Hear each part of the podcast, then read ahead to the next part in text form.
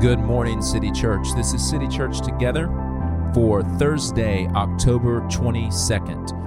This will be our last uh, podcast this week, so um, we have been practicing uh, doing a H E A R journal this week on the podcast. Hopefully you've been practicing that um, at home on your own time as well during your thirty-minute period. And so uh, what I would like to do today is we're going to take the passage of Scripture that um, I will be, uh, Lord willing, uh, preaching from on Sunday, and um, I am just going, I'm not going to sort of give you the answers, if you will, today, but I am going to walk you through an observational time. So um, that, so I'm going to walk you through the steps to a H E A R journal without filling in the blanks for you. Just a little guided time of of highlighting and some questions to help you think through what's an explanation of this passage, um, some questions to help you think through application, and then I will end in a silent prayer. So um, the aim is that you will do this uh, wherever you're listening, as you ride or drive, or maybe you'll sit and do a H E A R journal on this later as you listen and think through um, some of these questions. So let's do that now. We're going to go to Matthew chapter seven, the Gospel of Matthew chapter seven, and we'll do verses one through six. Matthew chapter seven, verses one through six. Do not judge so that you won't be judged, for you will be judged by the same standard with which you judge others, and you will be measured by the same measure you use. Why do you look at the splinter in your brother's eye, but don't notice the beam of wood in your own eye? Or how can you say to your brother, "Let me take the splinter out of your eye," and look, there's a beam of wood in your own eye? Hypocrite! First, take the beam out of the wood. Uh, first, take the beam of wood out of your eye, and then you will see clearly to take the splinter out of your brother's eye. Don't give what is holy to dogs, or toss your pearls before pigs, or they will trample them under their feet, turn, and tear you into pieces. And that is the word of the Lord from Matthew chapter seven. So the H E A R journal through this today. Let's start with H. We're going to find something to highlight. Find something to highlight. Verse one, you might highlight, what does it mean when Jesus commands us, do not judge so that we won't be judged? For you will be judged by the same standard with which you judge others, and measured by the same measure you use. You might focus in on verse uh, on verse four or verse three. Why do you look at the splinter in your brother's eye, but don't notice the beam of wood in your own eye? How can you say to your brother, "Let me take the splinter of your eye," and look, there's a beam of wood in your own eye? Hypocrite. Maybe you focus on this command. First, take the beam of wood out of your eye, and then you will see clearly to take the splinter out of your brother's eye. Or perhaps your focus would be on verse six. Don't give what is holy to dogs, or toss your pearls before pigs, or they will trample them under their feet, turn and tear you to pieces. Certainly all of those verses are going to interact with one another, but which one will you focus on today? Take a few seconds and choose a verse of Scripture that you'd like to highlight to write down in your journal. Now let's ask some questions that might help with an explanation. Um, I always want to come to the text with some questions as they as they come up as I read it. Um, one question that I would ask of this passage is, why at the start of this would Jesus tell me, would Jesus tell us, do not judge, when at the end in verse six, he clearly is calling us to make some kind of judgment, because we're supposed to know um, who the pigs are and the dogs are, and make a judgment about whether we should or shouldn't give give them what is holy. That's another question that I would dive into. What does Jesus mean when he says, give what is holy? What it, what is he talking about? Another question that you might ask of this text is, what does Jesus intend me to do? What is, what's the big picture? What is Jesus asking us to follow him in here? And so you choose one of those and explain that. Again, I'll preach this text on Sunday, and hopefully um, you can you can take your notes and you can compare them to to um, the notes, my own notes that I give you on Sunday. So one of those questions would be a good way to explain this text. Now, move into apply. If you've explained the text in a particular way, what bearing does that have on your life? How is God calling you to follow him? What is he calling you to obey?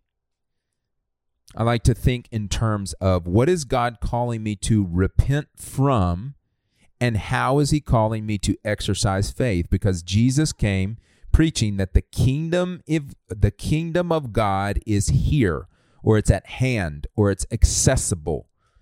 The kingdom of God is at hand, therefore repent and believe. So I, I like to think through in an application, what do I need to stop doing or turn from, and what do I need to take up or, or begin to practice?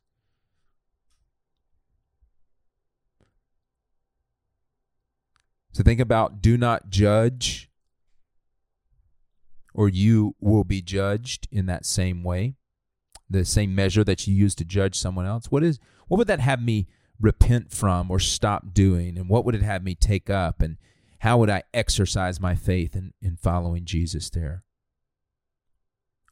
What responsibilities do I have to, another another question about application is, do I have responsibilities? Who are the people that I have responsibilities toward?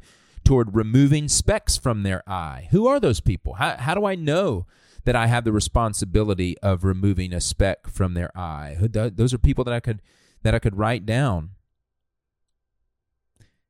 And maybe there is some area of identification when you come to understand what don't give what is holy to dogs, or toss your pearls before pigs, or they will trample under feet. Maybe there is some kind of identification for you, Um, maybe in ways that you have been torn to pieces, um, and and someone that you need to stop giving holy things to.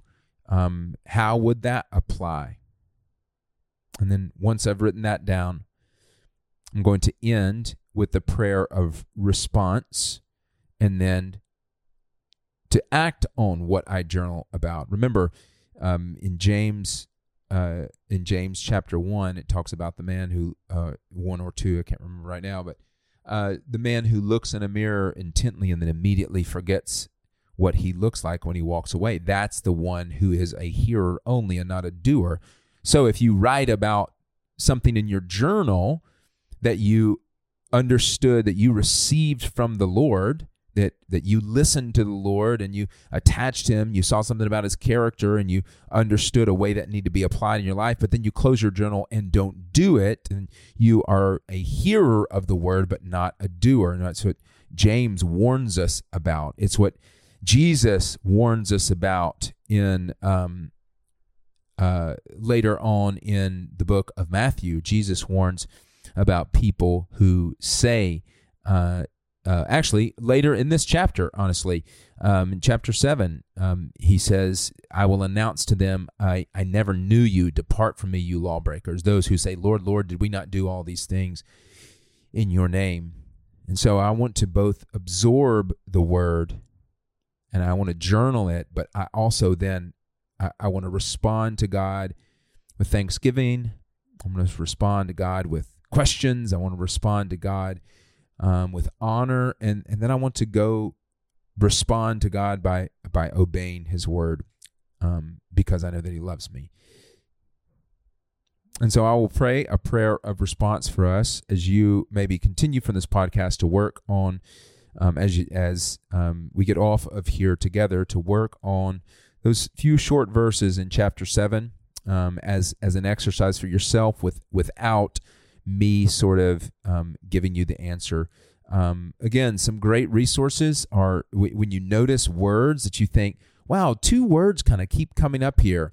Um, I wonder what the what the original language is, and I'm sure if you if you Googled, you could find a um, you know a Greek Bible or something that would let you uh, hover over the words or click on something and give it. I, I, I think Red Letter Bible has that.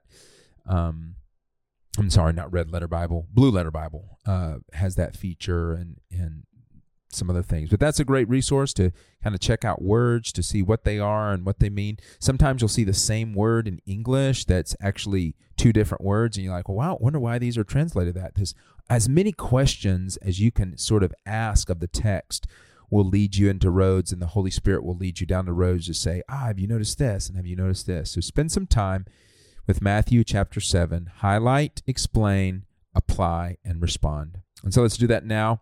So we respond. So look forward to um, hopefully um, either seeing you if you're here in person with us on Sunday, or or being seen by you.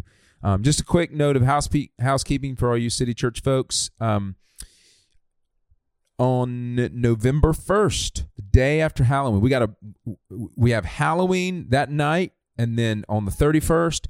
Uh, and then we roll the clocks back so you get an extra hour of sleep. And then we open up two services with our childcare. Um, there's more on about that on our app. So you can uh, click there about reopening kids so you can be fully prepared for that. Um, but if if uh, you're watching online with us on Sunday, um, it will be nice to be seen. And, and we'll walk through uh, Matthew chapter seven. So you can bring all your notes from your H E A R journal today.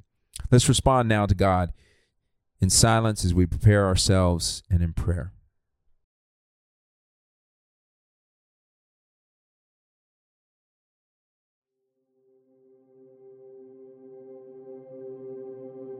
Heavenly Father, will your Spirit right now enable the people listening to this podcast to um, see wonderful and beautiful things in your scripture from Matthew chapter seven.